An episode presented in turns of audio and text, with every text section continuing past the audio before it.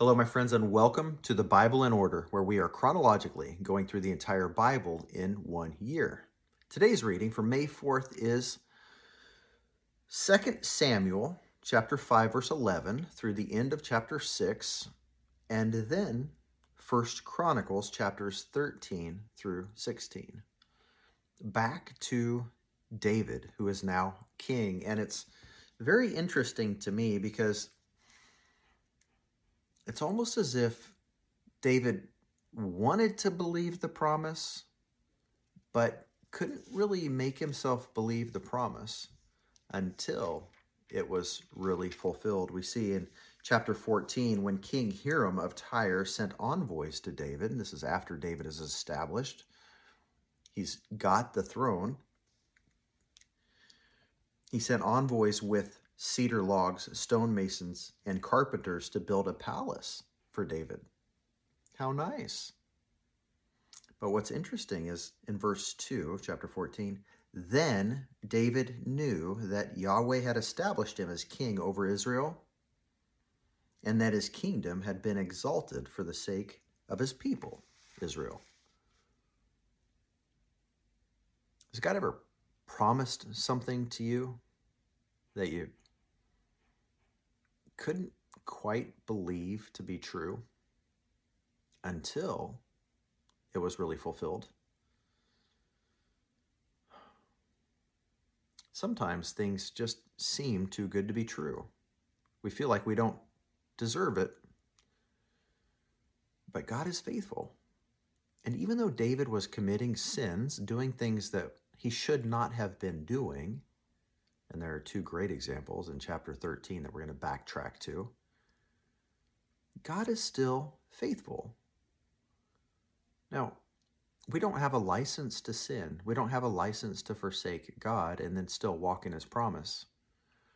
But yet, God is so quick to forgive and bless when our heart is in the right place, when we're trying to do the right thing, even when we mess up like when David was transporting the ark of God. He had the heart to do the right thing. He gathers all of the people together in chapter 13. It says, If it seems right to you guys, let's transport this ark because under the previous administration, Yahweh was not being consulted. The people gathered together, yeah, it seems great, let's do it. So they fashioned ox carts put the Ark of the Testimony on a cart and they were worshiping. It says that they were, it says, David and all Israel were dancing with all their might before God with songs and with all these different musical instruments. But then the ox stumbled, and a man whose name was Uzzah or Utzah put out his hand to keep the ark from sliding off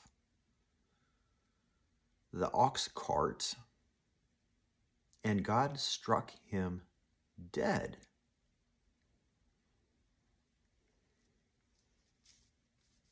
The anger of Yahweh burned against that man, and he struck him dead because he had reached out to touch the ark.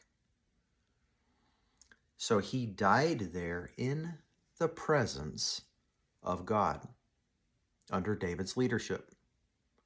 Should David have known that you don't put the Ark of the Covenant of God on an ox cart? It's supposed to be carried on the shoulders of men.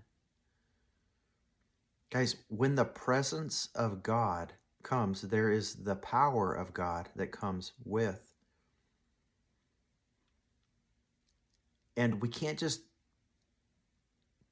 put God into our systems, into our ideas, or minister to Him in ways that are convenient for us. We have to do it His way. And so, God, in His wisdom and His mercy and His kindness, is showing us, He's giving us an illustration. And so, either God's not going to show up at all, or He's going to show up and wreck everything. If we're not doing it His way. It's kind of like in our churches where we have all these programs and we say, for instance, vacation Bible school or Sunday school or Wednesday night prayer meeting or whatever it is. Let's come up with all these great ideas on what it is we are going to do to attract people, to draw people, and then hold it up to God and say, God bless it. Here are all my plans.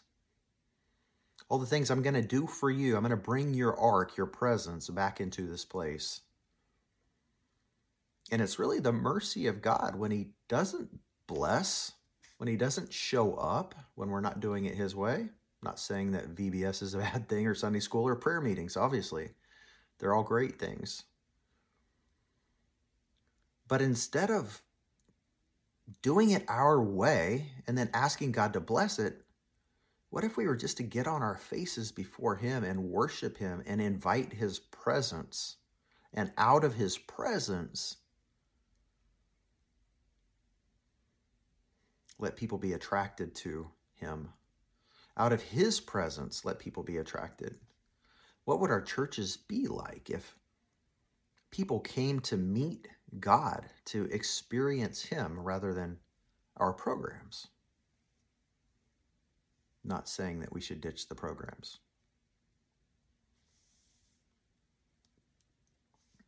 David knew 14, chapter 14, First Chronicles, when he knew, when he started receiving these gifts from other kings, he knew that God had established him.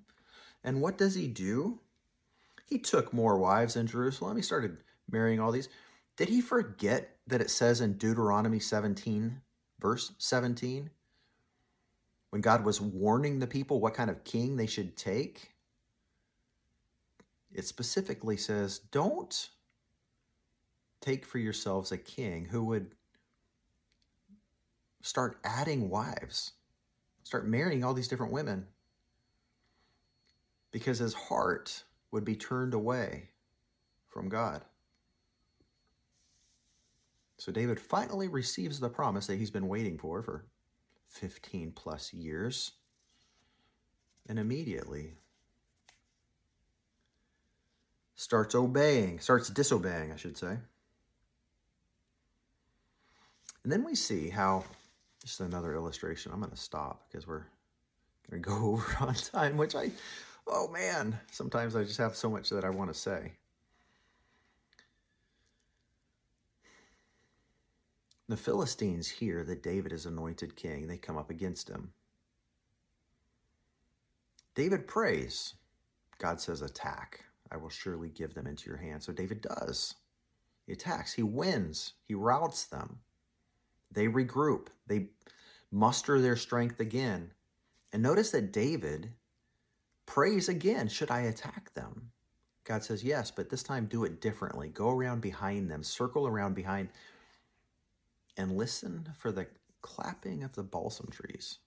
It's almost like the wind blowing and the leaves smacking together, making this clapping sound. Religion would say, God moved in this powerful way. Let's recreate that.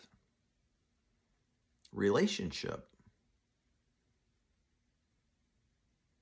is going back to God and asking Him, Should I do it this way again? Should I do it another way? They bring the ark to Jerusalem, and every six steps, they are offering sacrifices. The picture I see in that is Six is the number of man. Man can only go so far, and then he's dependent on a sacrifice. We, of course, are dependent on the sacrifice of Jesus Christ, Yeshua HaMashiach, our Messiah, who died in our place, made atonement for our sin and is the bridge by which we enter into relationship with God by faith because of his grace, because of his great love for us. God bless you, my friends. Thank you for being on this journey. See you tomorrow.